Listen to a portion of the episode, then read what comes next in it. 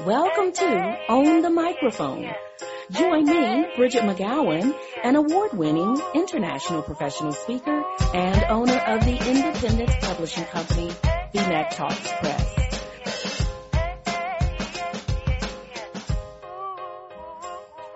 Hello, everybody. Welcome to today's episode of Own the Microphone. I am beyond excited because I have an amazing and amazing guest with me today.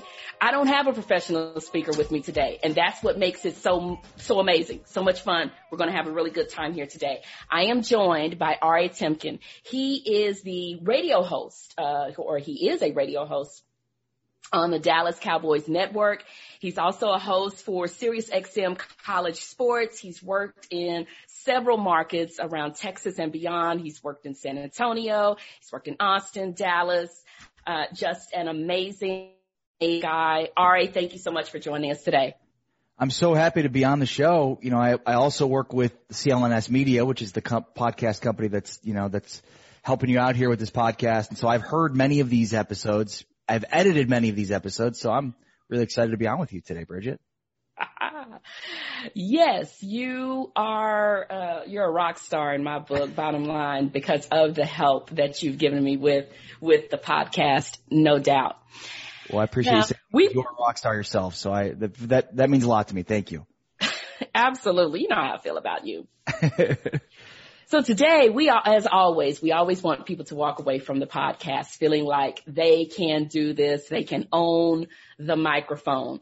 Now, you don't necessarily get up and make the keynote speeches and things of that nature, but you speak. You speak for a living, period. How do you make sure that you are always dynamic, that you're always drawing in your audience no matter what?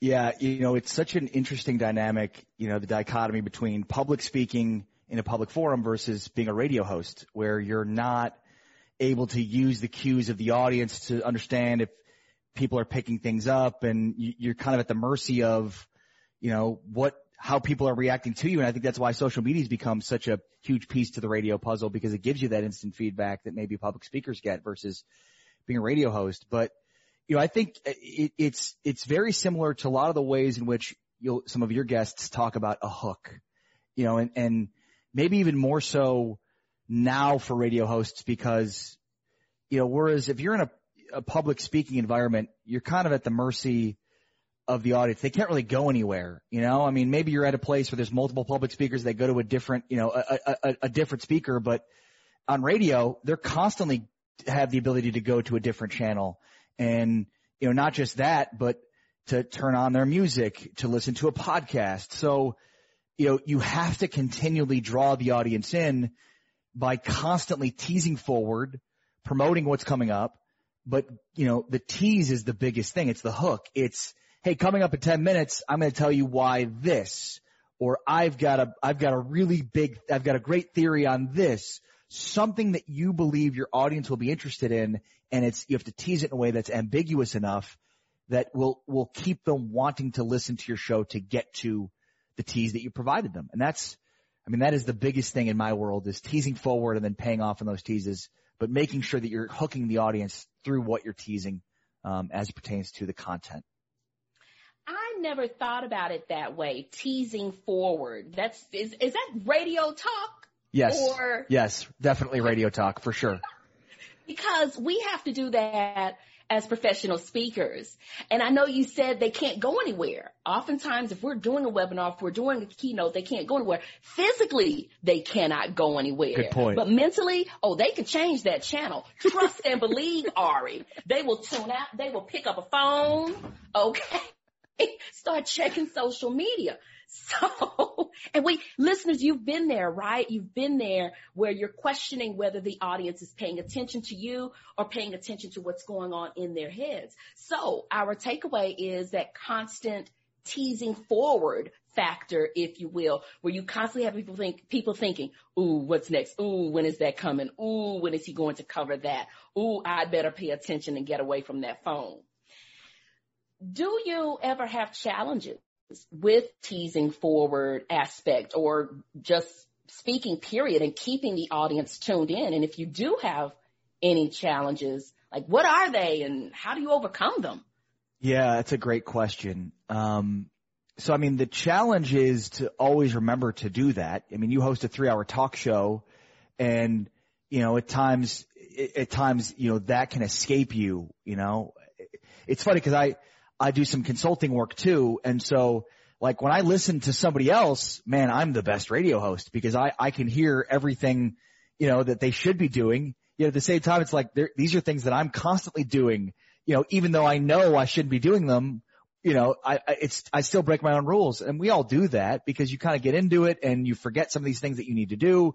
And so that's when you have to go back and be like, okay, make sure I, I understand when I get into a segment, I'm teasing forward. So I'm keeping them there. And then I'm, I'm, I'm making sure that I have a, a interesting narrative or viewpoint that I'm, I'm discussing. And then I'm, I'm constantly sort of un, you know, I'm trying to unravel the, the layers of it. I'm unpeeling the onion a little bit. I'm getting to the different layers of it. And I'm also, the other thing I have to be conscientious of is switching topics and not being, you know, too, too far gone on one specific topic. It's keeping people engaged by, okay, I'm talking about this and now I'm transitioning to talk about this. And, you know, maybe those two tie together, maybe they don't. But yeah, I mean, there, you have to be conscientious, you know, of, of attention spans because, you know, you, you, in your world, you're, you're conscientious of people grabbing their phones. In my world, I'm assuming they're on their phones. So it's like, I'm trying to say enough things that get them engaged right back to what I'm talking about because I know that they're on their phones or they're doing something else. They may not be fully engaged and paying attention to what I'm doing. So it, it's constantly, you know, I, when I'm planning a topic or a, a segment, I ask myself, what's the what? And actually, I got this working with Colin Cowherd, um, who's really good at this. What's the what? Okay, I'm if if on today's show I'm reacting to the the games over the weekend. You know, I'm on Big 12 Radio on Sirius XM channel 375. We're talking about all the Big 12 games from Saturday's slate. So there's, you know, there's a bunch of games to talk about. My so what's the what? What's what's I'm not just going to react to the game. You can get that anywhere. You can read a newspaper. You, you can literally have that. What are the interesting storylines, subplots, narratives from the game that are big takeaways? Those, that's the root of what I have to get to on an, on an every, uh, segment basis. And in some cases, multiple times a segment with different topics. So it's, it's not just, oh, I'm going to talk about this game. It's, what's what what's within the game that people are going to find compelling or interesting? What's the big story or takeaway? What's the angle on it that people aren't thinking about? Um, you know, those are the things that I'm constantly needing to be thinking about when I'm, you know, when I'm, when I'm programming a show on a daily basis. And that's, you know, it, it becomes more and more difficult the longer you get into a week because you've been talking about some, some of, some of these, you know, same games or same storylines. So it's like, okay, what part of the onion have I not uncovered yet? What, what, what part of the onion have I not peeled, unpeeled yet? So it's always about making it audience centric. It's always about thinking how will the audience benefit from this? How do I make sure the audience is getting value from this presentation? And even if you know they've heard about this topic before. They are experts in the field. It's back to what you were saying about peeling that onion and thinking about what perspective, what, what's compelling about this that they may not have heard? What perspective have they not seen on this? And making sure that you're, you're, you're constantly giving them something new and fresh. And, and don't stress yourself too much about trying to tell them something maybe that they have not heard let me and let me put it this way. You said totally. they haven't heard That's a great point, you. by the way. Yes, they haven't heard your take on it. So it's not about you trying to reinvent a concept. If two plus two is four, always has been, always will be, you talk to them about how you get to, you know what, I get to four by taking 60 and subtracting 56, right? So it's not about trying to reinvent a way, right? Uh-huh, that was sexy and jazzy. That's the Bridgett way. So it's, don't, don't kill yourself with trying to reinvent something or create something new that you know is not even possible, but give them your take on it and then always endeavor to have the audience in a position where they're saying, Oh yeah, oh yeah, and not wanting to change the channel on you. Yeah? Totally. It's, it'd be like, what if you showed up to McDonald's one day and you said, I want a hamburger and they're like, we don't have hamburgers anymore. Huh? What? I mean, that, to your point, it's not, you know, it, it's not the McDonald's, you know, they, they decided we're gonna we're gonna sell pizza today. It's it's how are they packaging the burger, and and it's the same thing with topics. Like nobody's gonna go to a talk show on a Monday and not have you ex, you know expect you to not be talking about the games. So it's not like let's talk about something else because you expect me to talk about the games or people have heard about the games. It's what is the what's the perspective and the perception that you're bringing to that game, and then how are you going to challenge people's beliefs, their thoughts, how are you going to make them think? I mean, these are these are things that you have to ask yourself when you're putting together a presentation. How am I going to to, to repackage? Because it's packaging. You know, in, in a radio, we're really good at repackaging. We we could take one topic and repackage it in four or five different ways because now we're doing a stock up, stock down segment. And so it's the same thing we've been talking about, but we're talking about who's, you know, what team or player stock is up and what players or team stock is down. And, and you really have to understand, I mean, the audience, I know that's a common theme for you that you've talked about on this show. I mean, same here. You want, you, you have to know who you're speaking to. So in radio, it's who's my core audience and and you you in some ways for radio you have to literally picture that person in when you're you're in person you can obviously picture those people who are in your audience but when you're in radio you're you're just either talking to yourself or to a, a co-host. So you literally have to like I actually at times have put up like Google image of the person that I believe my audience to be based on the audience profile. How old they are what kind of money they make what kind of car they drive. The, the more in depth you can be on the audience member that you're talking to, the better you are understanding what their wants and beliefs are, and then therefore how to cater your content to fit them and what they want and believe and, and, and challenging those beliefs and all that kind of stuff. I know you're super, super busy. I mean, we were talking before we went uh, live, if you will, or before we started our recording about how you were up late last night and you're doing this show and you're producing this and so on and so forth. And, and so I know sometimes you're short on time and then you've got your personal life too. Uh, are there times when you show up for a presentation, and I'm putting presentation in quotation marks because your presentations are a little, little different and so on. Are there times when you show up where you did not get a chance to fully prepare? And what do you do? That's a great question. So the short answer is no.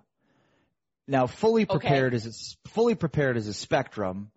So I mean, am I ever fully prepared? I probably would go into every show that I do on a daily basis and say I could have prepared more. Um, but that's just to me the nature of the beast. You can never prepare enough in terms of having interesting topics because you want to leave topics on the table. Like that's, I go into a show like I'd like, I, if I have five or six topics that are really interesting and I only get to three or four of them in a three hour show and I've got guests and other things to get to, like that's, that's fine by me. And so the percentage of times where that happens, I mean, it, it changes and fluctuates, but yeah, I mean, part of what I'm drawing on in my, you know, in my sports world is the, the years of experience that I have in watching sports and especially teams and, and, you know, like college football is a good example of this. You know, like I've, I've, I've now, I, you know, you watch a ton of college football games. So over the course of the time that you're watching those games, you're building up this, you know, knowledge base of these teams. So, so much of what I do and prepare for shows is based on the games that I'm watching and have watched over the course of a season or over multiple seasons. So I have a pretty good idea of who this starting quarterback is or who this backup quarterback is or who these receivers are and their stories and narratives. So, you know, I'm certainly always looking for interesting new angles, but so much of what I'm drawing on are experiences just from the, the work that I've put in over time of watching all these games, you know, and that's, it might have been time wasted when I was a kid, but now it's certainly being put to good use. All the games I watched. right, right. Just like me in elementary school, I was told I talked too much in class. Uh huh. So I just went on to become a professional speaker. How do you like those apples? I was just getting ready for school. I was just getting ready for what I was going to do in my in my real world. So I failed me in social studies, but at least I at least I know I'm a good public speaker y'all were tripping, talking about talks too much and all of the teacher comments. tripping, straight tripping. Like that's a bad thing. Come on.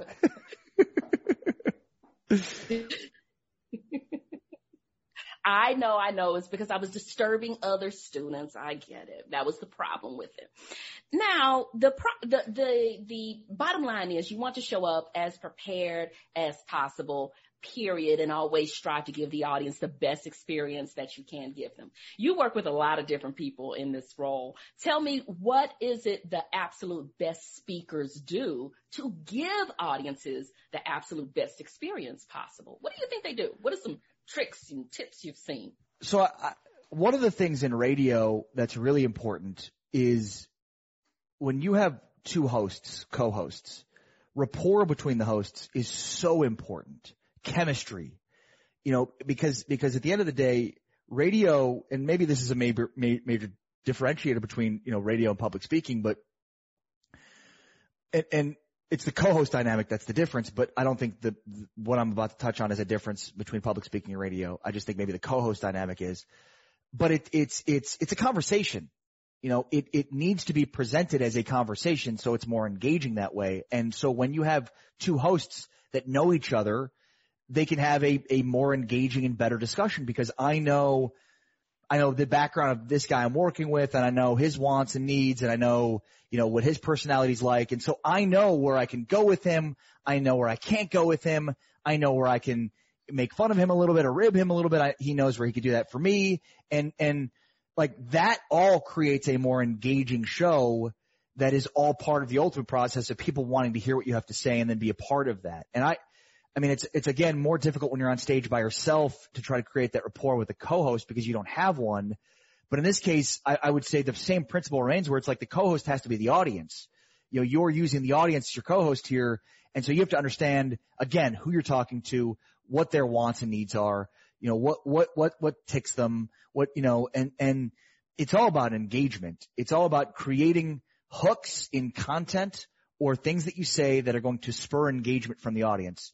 So it, it's trying to get them to engage by, you know, by, t- by answering a question, raising a hand, doing something that, hey, are you listening? And are you interested in what I'm saying? And you don't want to always do that, but you want to do that through different points of the conversation so that you know that they're listening. And, you know, it, it's not a test so much as it is sort of reinforcing the main points that you've hit on and making sure that they understand those main points because you want to make sure that they walk away from the presentation knowing you know, that repetition. Great comedians do that. Chris Rock's one of my favorite comedians. He does it all the time where it's like he'll, he'll say something, he'll hit you with the point, he'll hit you over the head with the point, and then he'll, he'll give you an example, and then he'll hit you over the head with the point again, and he'll repeat it, repeat it, repeat it, repeat it, repeat it. And then, and then another, and then, and then he'll give you an example of it, and then back to the point again. So it's like, after he's hit the joke for four minutes, you have no doubt in your mind what the point is that he's trying to say. He's giving you a bunch of examples of it, but ultimately, like he's just ramming home that main point. And I think that's a, a huge piece to it too, is the repetition of the points without making it sound repetitive. And, and, and see, I, I, and I want to let the listeners know, don't even stress too much about the repetitive nature of your presentation because repetition is just how we learn. And like you were saying with Chris Rock, with comedians, they will constantly repeat a core message or a, a, a, central theme because that's what they want you to walk out of there with. So don't, don't worry about, yeah, that's a great oh point. my goodness, I, I, I sound like a broken record. But we have to hear something over and over and over again for it to sink in. And I understand it, information sinks in even more if they hear it, then they talk about it, then they write about it, then they read about it, if they're able to do all of that. So in your presentation, talk about it and keep talking about it. Tell them what you're going to tell them, tell them, then tell them what you told them. And then like you were saying with the engagement piece, have them answer questions. So have them talk about that central theme. Have them do a one minute paper and write about that central theme. If you have a handout or you have a website you can direct them to, have them read about that central theme. But the repetition, you're spot on with that, Ari. That is how your message is going to sink in with everybody. If they hear it, see it, read it, talk about it constantly in your session. Right. I mean, it, it, the idea, and I think the way you talk about it is such a great way to discuss, which is sometimes if you're going over your presentation, you're thinking, oh, I, I'm, I'm, I'm saying this too much. I'm too repetitive. It's like what you need to do is take out, what's the core of what you're trying to say? What's your thesis statement? Okay. Take that out and say that 15 times, but reinforce it with different examples or points around that thesis, but keep reinforcing the thesis. If you feel like you're being too repetitive, then make sure you, you've correctly identified what the thesis is of what you're trying to say and know that you can never be too repetitive on that thesis. You might be too repetitive on the stories within the thesis or the example of the thesis, but the thesis itself, you can never be too repetitive on it because that's the profound point. I'm here to tell you this and you should, you should really listen to me because of this. And, you know, I, you know, you really have to get into like, I, great comedians do this, great public speakers do this. Like, are you the kind of person that does this, this, and that? And if you, if you have hit on an audience that has a bunch of people that have done that or do that, then you're, you're going to get them because they're like, yeah, I do that. Absolutely. I want to hear this. That's what makes great, great observational humor is putting yourself in a situation because you've been in that situation before. So you find the humor in it from the comedian. A couple of things. I love how you talked about uh, you'll hear great presenters, great comedians who will say things like, have you ever seen this? Have you ever been in this position? So on and so forth. Observational humor. You want to use the word you a minimum of four times in your opening message. Mm. You are going to love this presentation. You have probably been in a situation where you couldn't sleep at night, where you were stressed about this, where you were feeling this way. Well, by the time we're done with this presentation, you're going to know the number one reason stress crops up in your life and you're, you're going to know this, this, and this. By the time we're done, you're going to know how to get rid of the things that stress you out in life and so on and so forth. Whatever. I'm pretending I'm doing a presentation. Totally. Whatever value, whatever, whatever value right. you're bringing to the table. Totally. Right. And you're right about using the, the you word, which is something I never thought about, but it's all about the audience. It's yes. all about the audience. So make it all about the audience. And by using a pronoun like you, you, you are forcing the audience to identify themselves within that situation. So you're right. It's, it's something I've always done, but never thought about the importance of doing. Yeah. And you've used the example of uh, comedians and just how they craft their stories and set up their shows and their, what's your stance on using humor in your presentation since we, since we've talked a little bit about comedians? I think you need to. Um, I mean, and I'm curious for your thoughts on this because in radio, you definitely need to, you know, and, and I'm the type of person to where I, I, I think I'm funny, but I'm probably funnier playing off of somebody else. So, you know, it's really difficult to force funny and you don't want to force funny. So you have to sort of figure out ways either you're quick witted and you naturally have it and so you can naturally find the humor or you, you figure out ways to bring out the humor by engaging the audience but yeah, I, I'm you. Humor is going to draw on your audience maybe more than anything else. If you get your audience to laugh, then you're going to get an engaged audience. You know, there, I think we've touched on a few things in which you'll you'll create an engagement within your audience. Maybe the strongest one or the, the path of least resistance to doing that is is through humor, is through finding the funny. And again, it's not don't force it. There's a balance there between genuine funny or like coming off as trying to be funny and not because that could be that could be cringeworthy finding the funny. I like that. I love alliteration. So I'm going to find some kind of way to make a bumper sticker or a t-shirt or something out of that one. And that's so one that you have to use. That's one where I'm at such a disadvantage in radio because I can't hear the audience laughing. You know, if you're, if you're in a situation where you're speaking publicly, you can hear the audience laughing and that is going to drive you and encourage you more so than anything else. And that's in radio. It's like you just have to assume that the audience finds certain things funny and hope that they do. And, and it's funny because sometimes you won't even think something's funny and it'll come off as funny because the way you say it and you'll get like somebody texting you a friend like that was really funny. And it's like, I didn't think of that, but it's just such a disadvantage to not humor more than anything else, to not have that immediate feedback. What is what I'm doing actually funny or is this cringeworthy and you're, you're turning the station? so, here are my two cents. I agree. If you can bring in some sort of levity, some sort of lightheartedness, something that's going to bring a chuckle, a smile to people's faces, you can't, you can't lose. But here's my thought on uh, bringing in humor into the presentation. You want to be careful about the timing. Just as comedians, they are particular totally. about the timing with bringing in different kinds of content. You don't necessarily want to start a presentation with a joke because a lot of times, even if it may be a relatively good joke, it will flop because people came to get value from you. So if you make sure you give them some value try to give them value early on. And giving them value means giving them what they came for, whatever that question mark is, whatever that what, like you talked about early on, Ari, whatever that what? what is, give them an answer to that. Solve a mystery early on in the presentation. And then once you do that, they start to quote unquote feel you. And when your audience is feeling you, they will laugh at your jokes, even if they're lame. That's but true. because they've drawn a connection to you, they're like, okay, yeah, he's here to give me some real info. She's here to put me in a better position than I was in before I got to this presentation. They'll laugh at anything that you say once you've shown that you're going to bring them some value. And then I love what you said in terms of de- deciding what is your what is your approach to humor? Will it be playing off of someone else or I like using self-deprecating humor Yes, for yes. me. I, I can always find something to crack a joke on about myself and I'm fine with it. I have enough self-esteem and self-confidence. that I'm okay with making fun of myself. And self-deprecation is the best kind of humor because it's easy. And when you're on stage, like your your flaws are out there for everybody to see. So it's like the things that the things that they are thinking about you, you know, are flaws about yourself. So it's like let's just put it all on the table there. You know, I mean, it, it really is a lighthearted and easy way to get people engaged. And I, I think, you know, that that point about create value and then you know, and then once you have them in the palm of your hands, they'll laugh at anything. Like laughter and jokes a lot, of, sometimes it's the words you say and how you say them, but a lot of times it's more of just the momentum of the conversation. I'm engaged with this person, so like I'm more likely to find what they say funny. This happens all the time in, in, in press conferences with, with sports figures.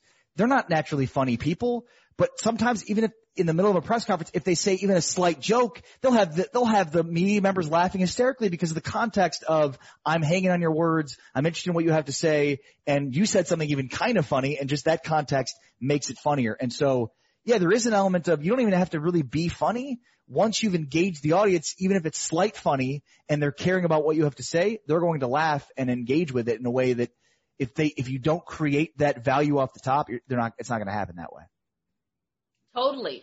And for those of you who feel like, you know, I, I, I can't do the self-deprecating type of humor. I, that's just not me. And I can't play off of someone else. How about this? Find something in your industry or something related to the topic on which you are presenting and find the absurdity of it. And, Yes. and play off of that, right? Find some ridiculous court ruling or some ridiculous piece of research or some ridiculous opinion piece and and just say, you know, did you read this foolishness? So now the butt of the joke becomes this research or this article or this whatever this this uh, court ruling. So if you don't feel comfortable with making a joke out of yourself or you don't have a co-presenter where the two of you can bounce off of each other, then just find content that's relative to your industry or relative to your topic and just riff off of that. Great point. And I, I mean, I do this all the time when I'm looking for, for topics or segments to kill. Fark.com, F-A-R-K dot com. Like so many off the wall news stories. They just kind of aggregate all these crazy news stories that like sometimes like that's just the best content and it's stuff where you don't even have to make the jokes. The jokes write themselves. Um, and you know, it's just, it's just, I mean, you can go check it mm-hmm. out, every, you know, time and again. It might, you might get an idea of what could be a joke based on a news story, funny anecdote. And then the other thing too is, you know, the industry, depending on what in- industry you're in, you know, everybody's going to have the same sort of inside jokes about the industry. And so don't be afraid to sort of bring those to the forefront. That's a great point. You know, not just off the, you know, off the wall news stories, but your industry at large. What are some of the pain points of the industry? What are some of the things that inside jokes that you have with coworkers about the industry? Like that stuff that you definitely can, can leverage as jokes because it's the comedian observational humor thing. It's a situation the comedian presents to you that I've been in before so I can relate to that. And that, that's a very engaging way to, uh, to make the audience laugh. Totally, totally. So Ari, what is a final point that you want to share with our listeners? If they hear nothing else from this conversation, what is an important takeaway you have? I talk into a microphone every day for three hours, and yet the idea of talking in front of people is is frightening to me. Even though I might be naturally good at it because of the comfortability I have behind a microphone, it's a completely different dynamic, you know, and and that's crazy to me that it's like I have this really high comfort level of being behind a microphone and owning that microphone, but you get me in a different context, and I'm I'm just like everybody else, where it's like I'm scared, I'm frightened, are the, is the audience going to like me, and so I, I say all that to say like, it doesn't matter how much experience you have or how little experience you have. We're all really starting at square one, even, even if we have a comfort level behind a microphone. And it's the only thing that will get you more and more comfortable owning the microphone is repetition and doing it over again and learning about yourself and figuring out things about yourself and you know and and having people give you feedback on it like that's the only way to get better at it and i know i've heard other speakers you've had on before talk about the importance of becoming comfortable being uncomfortable. That's when we truly learn about ourselves. That's where true growth happens. And, you know, that's, that's what I would encourage everybody out there to, that's listening to this to understand about this is it, I have a ton of experience owning a microphone and yet I'm, I'm the same as everybody else when it comes to speaking in front of people. And that's a, it's a great way to challenge myself because I'm uncomfortable with it. And that's, that's okay because there's great growth in that. There's great human growth in that.